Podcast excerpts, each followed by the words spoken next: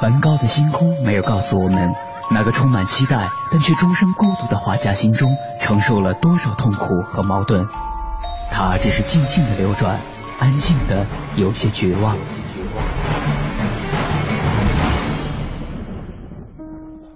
莫奈的睡莲没有告诉我们，那个喜爱平静的人在动荡的时代中，心里有着多少的叹息和遗憾。他只是静静的绽放，用柔弱的身躯撑起了整个时代。毕加索的线条没有告诉我们，那个一生充满激情与创造的人心中有着多么宏大的理想和期待。他只是霸道的出现在每一幅画作中，让世界都看到了自己。如果说一幅幅作品是一次次印象。那么这些印象背后的艺术家们究竟又有着怎样的故事？凡尘工作室艺术系列全新话题：印象、写实与浪漫，带您一同走入艺术背后的世界，对话艺术家，还原他们最真实的样子，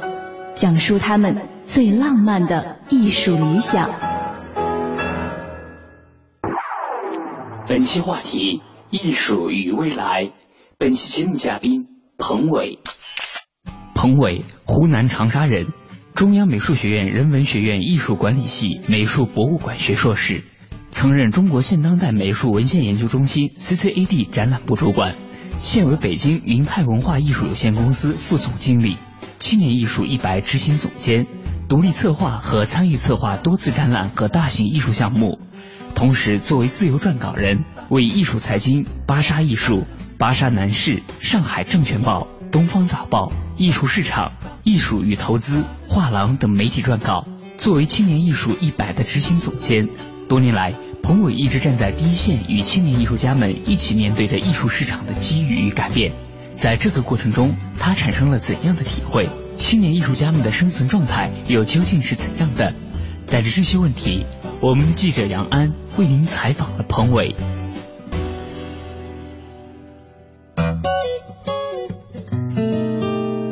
您好，听众朋友，欢迎收听《印象写实与浪漫》，我是杨安。在今晚的节目当中呢，我们继续和听众朋友聊艺术、聊人生。今天我们的嘉宾呢是彭伟，彭伟你好。嗯，听众朋友们大家好。嗯，平时我们的节目开始会说，我们今天的节目和艺术家聊艺术、聊人生，但是今天我们把和艺术家这三个字省掉了，因为今天其实我们是聊艺术家呢。没错，嗯。但是我不知道我怎么介绍你。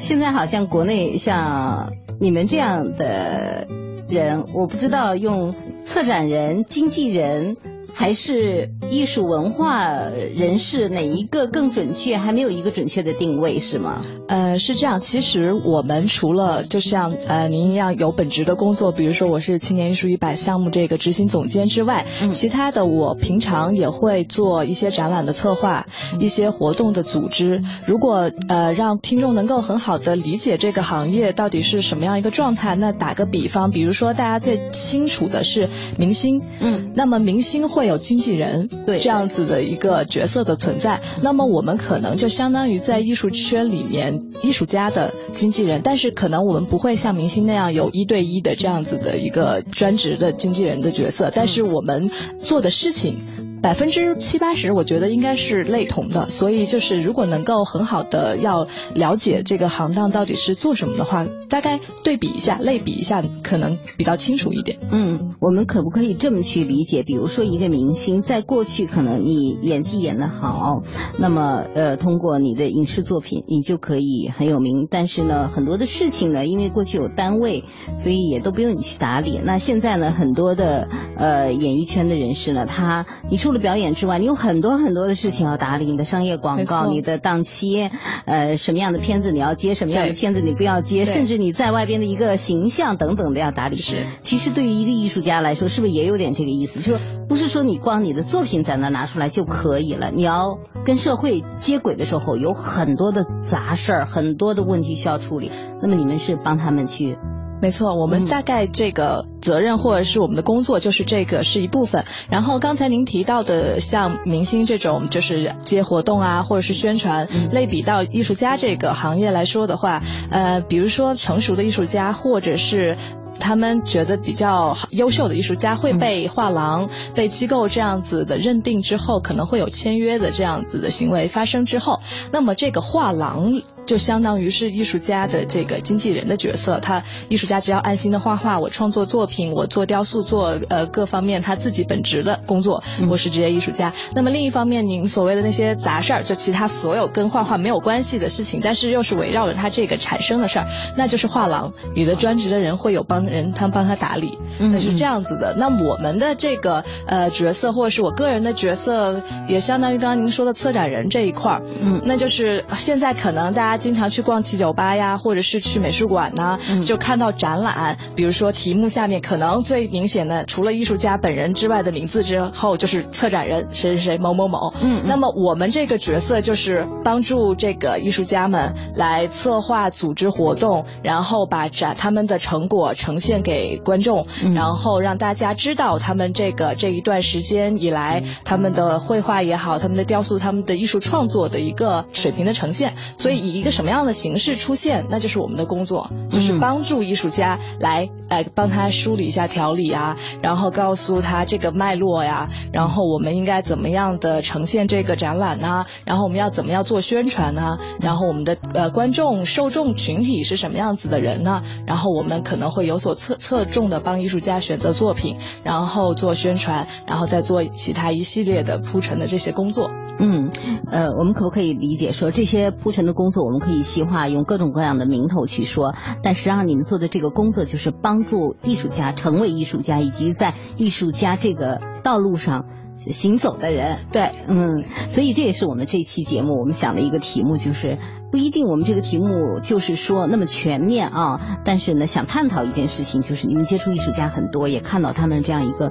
走过来的路子也很多，就跟彭伟探讨一下艺术家是怎么成长的，或者说艺术家是怎么练成的吧。对，现在正好说这个话题也比较合适，嗯，也是毕业季嘛，现在到处就是呃美院也好，或者是呃综合性。院校的美术学院、艺术学院，呃，有大批的呃应届生要毕业了。然后他们离开学校这个象牙塔之后，何去何从？是当那个职业艺术家，还是去某一份工作？对于他们来说，在校的时候，我接触的，因为我自己也是美院毕业的嘛，嗯嗯，所以接触到的周围，他们是没有过多的思考这一方面的问题的。他们想的更多的是我怎么把这个艺术做好，我怎么把这个技术完善，或是我。怎么更好的能表达我自己的想法？那么随着毕业的临近啊，之后大三、大四或者是研究生，有的人为了是逃避我要当职业艺术家，或者是面临这种选择，他可能本科了，我要我就继续读研究生，再读，我再我再我再对我再停给自己三年的时间，或者我出国之后，我是看看是不是我的条理思路更明确一点，我再回来做一个选择。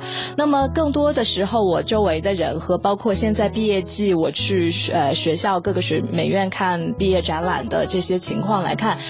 这几年有所改观，就是他们大概，他们慢慢的也是现在艺术市场这么的活跃，他们不再是这四年或者这三年在这个美院里面待着，象牙塔里待着，不与外界接触，只画画，只雕塑。对对，他们多多少少还是会受到这个市场啊，或者是受到外界的影响。在不像我们十来年前读书的时候，真的就是就是只会闷头读书这样的一个状态，不知道外面画廊啊，不知道机构啊，不知道美术馆到底发生了什么事儿。那现在。在的孩子，我们就说他会比较灵活，嗯，他会知道我，呃，我想肯定是我要在我毕业之前，我可能稍微要找到我对，比如说我要当职业艺术家，我想要当艺术家，我就得要去找我觉得合适的画廊，或者是机构，或者是策展人也好，评论家也好，这个艺术生态链条上的各个环节，他会想要是去接触一下，看看自己是否合适，或者是自自己是否适应这种生态。那么现在呃的情况来看的话。慢慢的有所完善，在这一部分，就是有些艺术家可能会想，呃，我们姑且叫他艺术家吧，因为有的还刚刚毕业，对，更更多的我们说，并不是说美院毕业，对对对，没错，你给自己冠上艺术家，很多时候我们就说，那你就叫艺术从业者吧，对，然后他们会有的大概这个想想清楚了，我这辈子有的就说我这辈子真的除了画画，我就不知道要干什么了，我就嗯不知道我能去工作，我去朝九晚五的上班，我好像。不合适，对他来说的话，他只会闷头的做创作。我哪怕穷困潦倒，我也就认了这事儿。对，这也就是为什么我本身自己自主的这做的这个青年艺术摆这个项目，也是我们当时走访了特别多的年轻艺术家。嗯，在几年前，他们是就是几年前还社会的关注度，包括艺术圈整体的关注度是没有在年轻艺术家这上面上下多大功功夫的，所以那个时候很多人就是更容易困。困惑就是毕业完之后，我真的不知道我要选择我当职业艺术家，还是我去找份踏实稳定的工作。工作对，所以在这个时候，我们大概走访了上百个艺术家的工作室，嗯，去看看他们这样子的一个那个生存的状态，嗯，或者是个创创作的状态。很多很多的故事这里边有，那就是给我们触动很大的，就是说我们需要给这些在象牙塔里面好也好，还是在走刚刚走出象牙塔的进入到社会或者进入到艺术圈这个层面上的年轻的年轻人艺术从业者，给他们一个平台，或者是给他们一个机会，或者是给他们一些建议，或是让他们来自我的做一个选择，因为毕竟在美院也好，在教学体系。里面是没有过多的，是老师们或是学校给他们灌输的，说是，呃，你你们要怎么画，你们要怎么做这个东西能做得好，能够完善，能够表达你的想法，能够体现你的技法。那另一方面，呃，对于他们说，你要怎么跟画廊，你要怎么跟机构、跟基金基金会、跟经纪人打交道。没有人教他们，甚至你可能会碰到什么障碍，对对，没有人告诉他们。对，所以我就会在这些当年走访这么多艺术家工作室的时候，碰到过非常好玩的事情。嗯，讲两个。对，就是当时我们这个项目也是刚刚出来，就是想着说是要帮助年轻艺术家，给他们的平台提供呃他们展示的机会。嗯。然后我们就打电话给给一些艺术家，要约着去工作室采访啊，或者是工作室看看他们的状态。嗯。那么有。因为你刚起来一个项目，大家是不知道你这是到底是一个什么状态，干嘛呢？对你这是什么什么东西？然后给他打电话，其中有一个小孩是刚毕业那一年，然后他就说：“我们说喂，我们是哪儿青年艺术一百的，然后我们要呃给想想要是看看你工作室要怎么样，我们就什么一个模式。”然后他说说啊，我。我再也不相信这个国内的这些机构，不不相信什么任何人。我要出国，我肯定不要在国内待了，然后太可怕了。然后我们说，呃，你发生什么事情了？嗯，然后他说，我毕业的时候，我毕业展上，因为每年美院会做毕业展，会很多人过去看嘛，然后会会有人喜欢的话会买的，就是。然后他说，我的作品在毕业展上大家都收到了很大的好评，然后好多那个机构，然后画廊什么的来找我，然后让我做展览，然后我就我就特别。高兴我就把展览，我就把作品给他们了。结果给完作品之后就杳无音讯了，作品也没了，作品也没有了。然后或者是给完之后，就是呃等到真正要付款呐结账的时候，人家不认了，或者是跟之前说的不一样了，就是他被欺骗了，就是刚刚踏出来的时候，好可怜的一个孩子，就是就被严重的欺骗了，或者是被伤害了。所以我们一一接触到这个时候，他立马就特别的明显反反应的特别强烈，说我再也不在国内待了，然后那个我要出国。他总觉得国外是一片净土，觉得国外是已经完善了这么多年的这个呃，无论是体系也好啊，各方面也好，他觉得已经很完善了。就国内就是骗子，然后他说我要出去，我不相信你们。年轻人看问题总还是在于一种极端对对对，他一旦被骗了之后，他就产生了这种抵触和害怕的心理。可怜了。对他正好是在这种纠结和转型的期，是我在选择我要当艺术家也好，还是我在选择我考研逃避三年也好的时候。突然来这么一下，然后他立马这样，可能也许他以后是一个 master 也说不定。但是这样子被打击完了之后，然后啪把我们的电话挂完之后，这个孩子就杳无音讯了，就杳无音讯对，挺可惜的。对对对，所以我相信这肯定也不是个例，就是对它代表了一个现象。对，哎，你说到这个，我想起来在去年前年的时候，呃，那个时候我认识一个，嗯，就是美院毕业的一个孩子，哦，他当时因为毕业创作的时候非常非常的时间非常的紧，那么他平时因为也要去。接一点小活，给外边干点事情。那平时外边的那一个活呢，正好就跟他的毕业创作就冲突了。冲突了以后，这个当时那个老板就说：“你看你出来以后，你也没有工作，你现在把我这个事情做好了以后，你就可以到这儿来工作，起码你可以养家糊口。”嗯。但是那个孩子说：“那个我我毕业创作，也许我这辈子就这么一次机会，对，是真正的发自内心的做我要做的这件事情，而不是别人让我做的事情。也许我出来我。”就再也没有机会去做这件事情了。那个老板真的是不错，知道了这个孩子的心理之后，说那好吧，那你给我介绍两个你的有时间的这个师弟师妹们过来把我这个活应付了。我给你三个月的时间，你把你的毕业创作好好的做完。如果创作做完了，你觉得说可以来上班了，嗯，那你就来上班。你觉得说，哎呀，我还是要当艺术家，嗯，我可以还接收你上班，支持你两年到三年左右，到那天你再选择你来我这儿。当一个设计师，或者说去搞一点美工的这样的工作，还是去当实现你的艺术家的梦？嗯，今年我在见到这个孩子的时候，这个孩子特别感激那个老板，说我现在知道，因为他是做那个动漫的啊。实话实说，做动漫的现在想实现他的艺术家的梦，他有很多很多的条件的，他真的比画画的要更复杂，这个是对啊。那今年他很踏实的在那个老板那儿上。上班，嗯，然后也很感激。他说，至少他让我在那几个月安心的做了三个月的。我的艺术家。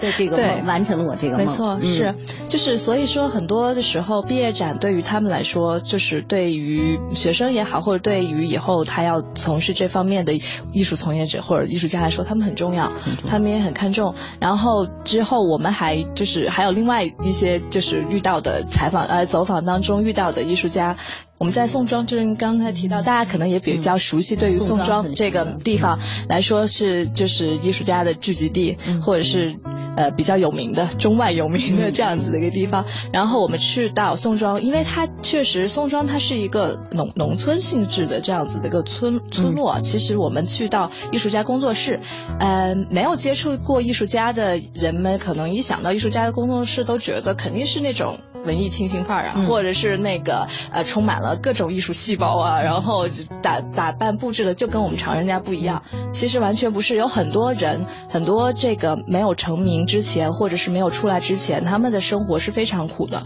所以我们去到的这一个的时候，我们进去看，他是租的一个这个农民的那个小院落的房子。嗯，我们去推开门一看，有个院子。杂草丛丛生，里面什么东西都有，垃圾啊，然后就是这个什么铁烂的破烂的架子就堆在那儿，然后一个二层的小砖房，类似于那样子的。然后我们走进去一看，那个砖房的它的起居室，它的床。嗯，就在画架，画架就在他的床旁边。因为我们一般说画画是有专门的画架，就是那个专业的有有伸伸缩啊什么各种。他就是两个板凳，然后把它架在了地下，就是让那个画画框会让把比跟地平线要高一点，然后他这样子好好去画画。也就是这两个板凳，然后一个抽屉一样的这个东西放他的颜料。对，而且我们去的时候是冬天，那个时候嗯。北京入冬都要烧暖气的嘛，然后它那个是就有一个油汀，就是抽那个插电插电的油汀，而且大家也知道油汀就是很费电的嘛，就是他我们去的时候他才会把那个东西打开。他说因为你们来了，然后让你们觉得暖和一点，然后把那个，然后我坐在没有地方坐，我只能坐在他床上。然后我说你就是这么就是过来创作的吗？我就看到地上，我就是大大小小到处都是他的画，屋里面。我说嗯。你不觉得？因为我也不是特别好意思开口去刺激到他，说你生这个生活这么惨烈，你还坚持画画怎么样？我说你现在的这个状况，你觉得满意吗？他说。我很满意啊，我是他，而且他是法国留学回来的艺术家，他是对，他是法国留学回来的艺术家。然后我是，所以我才会很震惊，因为有对比吧，大家总觉得国外会条件条件相对怎么样都会要比国内稍微好一点。他说没有，他说在这里你看我能够吃到白菜。我还能够买得起这个呃白菜。我在国外，我都是要为我的衣食下一餐的这个温饱问题，我是要想想这个生计的问题的。我还，但是我回来之后，我还基本上能够从容的这个生活的问题能够解决了。我能吃到白菜，我心里想，天呐，吃到白菜这个就是他最基本的这样子的一个生活的状况了。在这样的情况之下，他还特别特别热衷于画画，坚持他这一条道路。嗯，所以我就觉得特别感动的是，说我当时想着一定要把我们自己这个项目做好，就让给给这样子的年轻的人有更多的展示的平台，要不然他真的就是一辈子在那个工作室里面啃白菜了，可能。其实你们想。帮的这些人就是真正热爱艺术的这一些人。对，嗯，没错。其实我们今天为什么讲说艺术家是怎么炼成的？刚才讲到了说，呃，比如说你可能也会去跟青年艺术家去交流，甚至可能会去美院呃给这个毕业生呀去讲讲课呀，交流交流。我想到了时下非常流行的一些，当然稍微有点过气儿了，电视节目，比如求职类的电视节目。其实求职类电视节目当中，我们会看到一些人，或者专职的，或者是兼职的，有一点职业规划。师这样的这样的角色啊，就我们毕业时候从来没有人去给我们这方面的指导和 规划。其实艺术家也要有这样的类似于这样的一些角色来帮助他们认清自己。没错，是或者说你你跟艺术沾边的话，那认清自己，你是应该去某一个艺术工作，还是去做？职业艺术家哪个更适合你？嗯，并不是他帮你判断，是帮你认清自己。没错，所以我们这两年也是在美院开了这个课程，说如何成为一个职业的艺术家。其实是不是说告诉你你非得要怎么走，就是这条路怎么怎么样多险恶，你怎么走？我们是告诉他，在这个艺术圈或者在这个艺术世界的生态链上面有各个各种各样的环节，你需要去就是走出学校之后，你要跟到这个环节里面打交道的，所以你要。要必须事先的认清这样子的环节，在这个艺术生态圈这个链条上面是什么样的角色，你才能够。只决定自己是否合适走职业艺术家这个道路，还是你真的就毕业完之后，我就去找一个工作，朝九晚五的做我的上我的班，当上班族就好了，是这样的一个状态。所以在这样的我们给他上课的这样的交流过程中，我发现很多孩子真的就是一张白纸的状态，白纸。对，就是他除了就是绘画完之后，他真的不不知道，就是对没有思考过，或者是他没有想过，哎呦，还真有职业艺术家就是能够能够来来来画画靠。我画画，或者是我做艺术来赚钱，那他觉得有点不可思议。所以现在我们就是有一些就是走访的艺术家的里边，有很多的状态是处于他可能会有一些比格外的收入，比如说他去给公司设计一个什么呃东西，或者是接一个什么雕塑的活儿，类似于这样子的代代课，然后代代课对，然后同时之后他再来坚持一个时间内他要。做他自己的创作，嗯，所以这样这个对他们来说的话也是很不容易的。他要平衡很多东西，对对对，是他要取舍。可能有时候，呃，我们说两条腿走路，一条是商业，一条是学术，一条是营生。对对，所以 先要生存，然后再能创作，是这样子的一个状态。所以是我们让他们认清楚了你是否有能力，或者是你是否有有毅力和决心，在这个道路上面成为艺术家这个漫长的道路上面，你有。决心走好每一步。我先想问一下，如何成为艺术家之前，还是要知道自己是不是这块料哈？呃，成为一个艺术家应该有哪些基本的素质或者素养？你自己的认识啊？我觉得是这样，呃，但凡进了美术学院的。嗯然后他是千军，他们都肯定是千军万马过独木桥过来的，就是在技法啊各方面是没有问题的。上了一个平台。对对对，就是他肯定是你不可能画一个人都走形了，这个就是绝对不可能上到美院里边的。所以这些基本的素质他们都会有。那么。呃，何以区分？有些他是能够以后成为呃明日之星也好，或者是现在大家都耳熟能详成名的艺术家也好，他是有基本的素养的。首先，这个艺术家我们经常开玩笑说，他一定是除了这些专业的技能的保证的情况下，他一定要情商要高，就是说。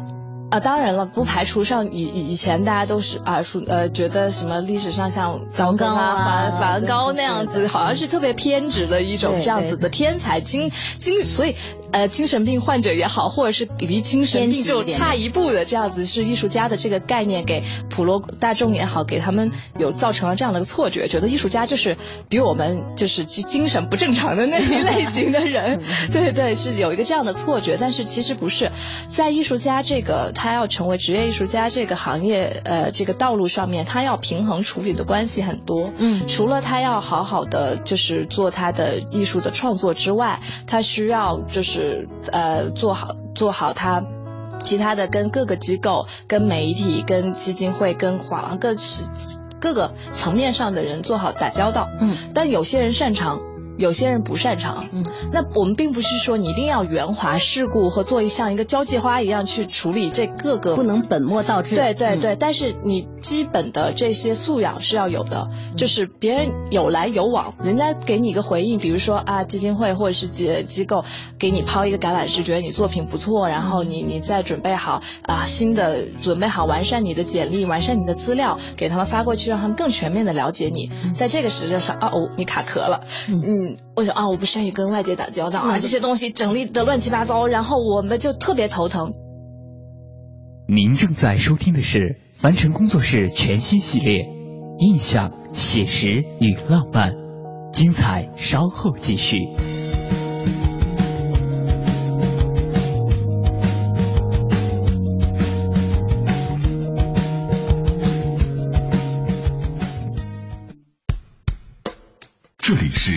中央人民广播电台经济之声，每当夜晚来临的时候，天晴满树花开，雨天一湖涟漪，阳光照耀城市，微风穿越指尖。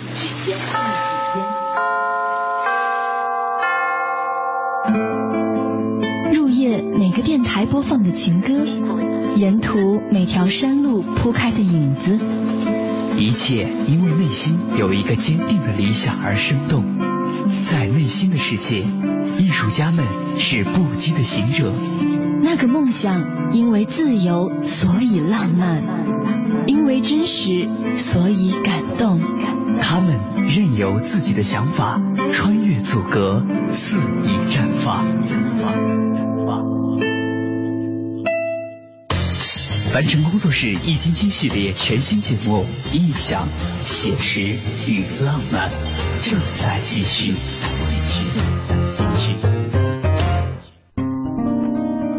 说到这个，我突然想起来，就是非得要举一个例子来说明一下。你举完，我也有一个。对，然后我们做这个项目的时候，大家都要报名嘛。艺术家通过呃，就是这些通过什么来看他们的就是资历化，肯定也是首先你要准备好简历，就像求职的一样，我们要知道你的这个毕业毕业于哪儿啊，你的教育经历怎么样，你是参加过什么展览，我们需要一个这个这个东西。其次是准备好你的个人照片，我们看一下你大概一个精神面貌或者是人人长什么样。呃，再次就是你的作品，你整理好你每一年的作作品归个类，可能有人有系列创作的，你把每一个系列整理好，打一个包过来发给我们。我们在我们自己看来，觉得这已经很简单了，而且对艺术家来说，对对，这这已经是最基本的工作了。我们收过来了几千份的这个资料，让我们头大的不行的原因是一看到给你打个包，你好歹把名字写上去吧。就是他们总觉，就是可能艺术家总是在自己的这个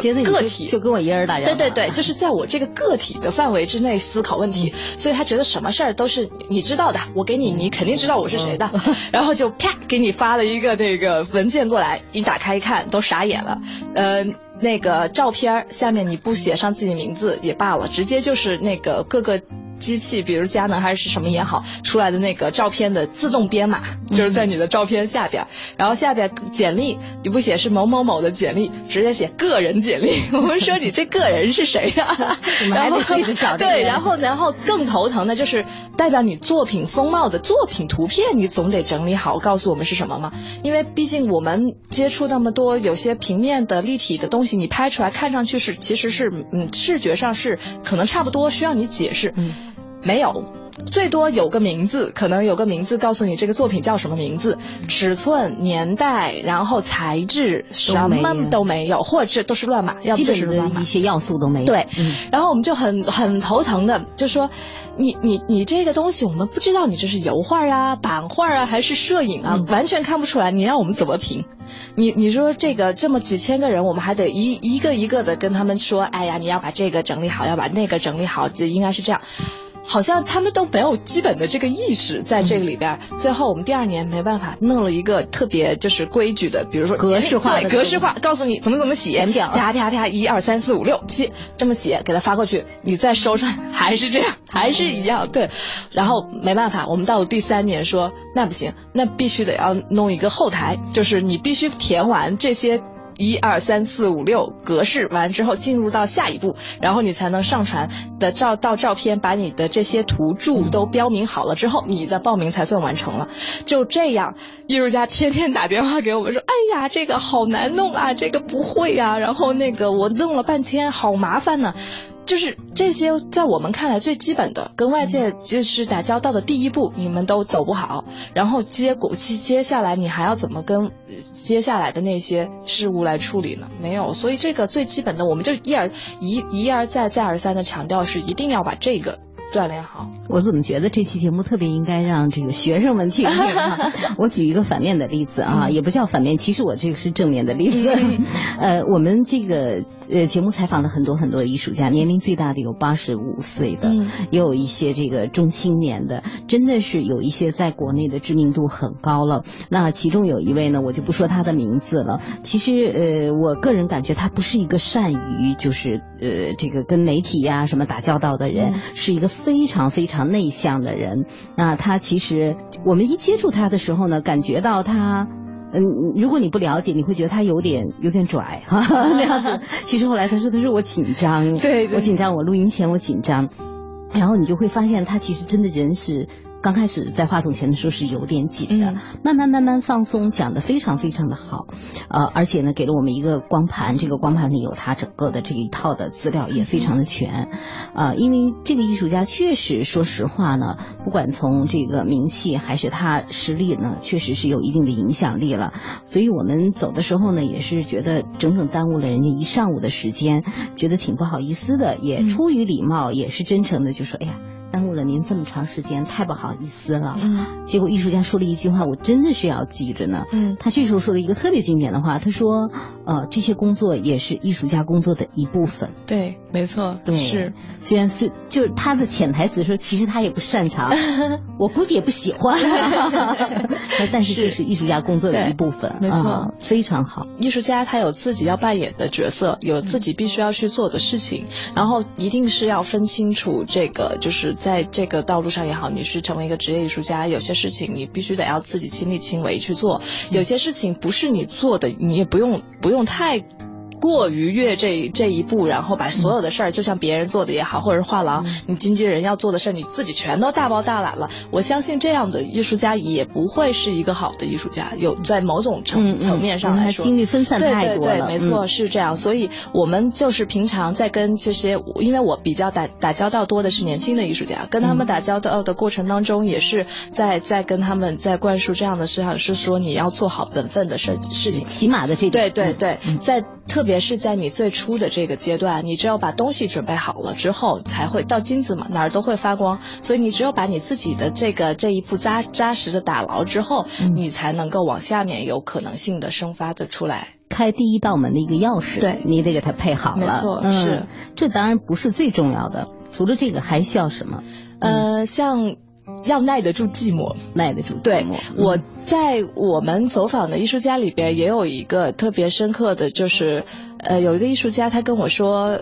呃，他在大概在我们见他之前的五年，没有人。到他们工作室里来过，也没有他们也没有做过展览，然后就算是蛰伏了五年的时间，基本上在工作室里埋头画了很多的画，但是他这个并不是说他就完全的是闭关的这样一个状态，他是一直在潜心的来准备自己的作品，然后在修修炼自己的这个艺术艺术的素养，然后在想着说我能不能耐得住这个寂寞，不受外界的一些诱惑，来来做我真正内心想要做的事情。所以这条道路上面，就是真的，如果真的要走，坚持走下去。真的寂寞是一条很寂寞、很孤独的一个道路，所以你只有把这一关过去了之后，你可能会迎来一个非常好的，就像他现在一样，这五年的时间里边，他沉淀完全的沉淀完了之后，走出来让大家看到了一个呃扎实的、全新的一个艺术家的一个状态，越来越多的人喜欢，越来越多的人了解，然后越来越多的人跟他交谈的过程当中。他所说的谈吐也不是那么空洞乏味的东西，他是有他真正实实在在有内容的、有思考的一个对自己艺术、对于自己的未来的一个规划、一个想法，让大家就觉得我在他身上看到了希望，是看到了力量的。然后在他的画面上面也是看到了未来的。那么有些相相比较而言，有的艺术家可能夸夸夸说的很天花乱坠，然后你再看他的作品。可能很空洞，也许很漂亮，但是它可能是昙花一现的东西，它没有在呃持续支撑它继续往下走的这样子的一个思考的专注的点，它可能就是这个时候它比较讨巧了，比较讨好了，大家看的都觉得不错。那可能再过个一一两年或者多少年，他的思维思想枯竭了之后，他就再也画不下去了，就只能凝固在那个地方。那我想问一下，你了解到的艺术家最快乐的事情是什么？艺术家最快乐的应该是他做出来的东西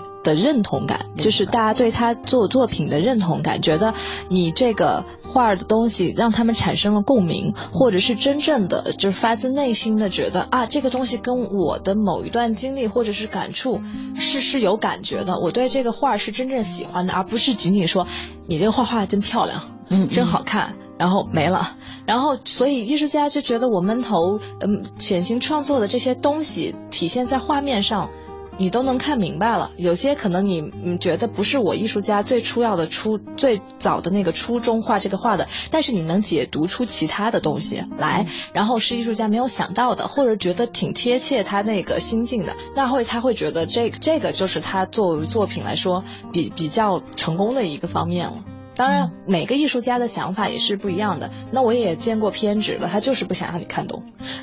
觉得我的东西就是不想让你看明白了。我这述说出来的语言是我的独独立的、独特的一种方式。然后你看明白了，反而觉得我我就觉得我这事儿就俗了。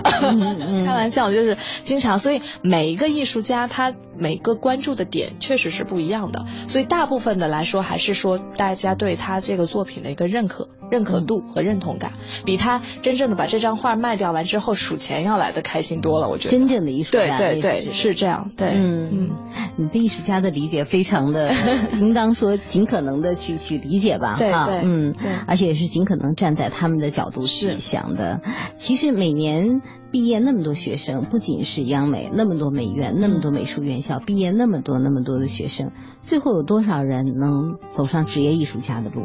据我们自己也是粗略的一个统计，大概不超过百分之十的人能够最终走上这条寂寞的、孤独的这个职业艺术家的道路。真的，所以有时候我觉也特别佩服他们，有勇气，然后有毅力，会选择这个道路。真的是一个非常非常长漫长的而艰苦的道路。嗯，又是毕业季哈，不管你是选择了这条路，还是选择了其他的路，只要是遵从自己内心的选择，我们真的是还是要祝福这些孩子们。是，好，谢谢你，谢谢，谢谢。如果我们相信艺术是面向未来的，那么青年艺术家无疑是未来艺术的引导者和实践者。因此，对于每一个关注艺术未来发展的人来说，关注和支持青年艺术家的成长，就成为了一种必然的责任和使命。这也是彭伟所在的青年艺术一百项目创办的宗旨与原则。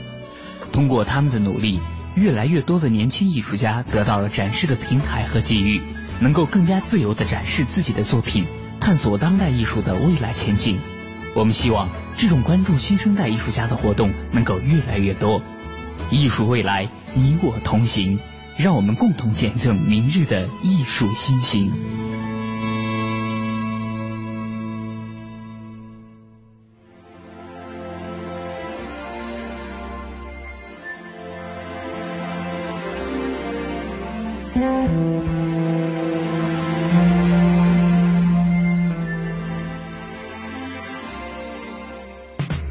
节目由凡尘工作室策划制作，总策划王小晨，执行策划张明远，制作人王瑞南。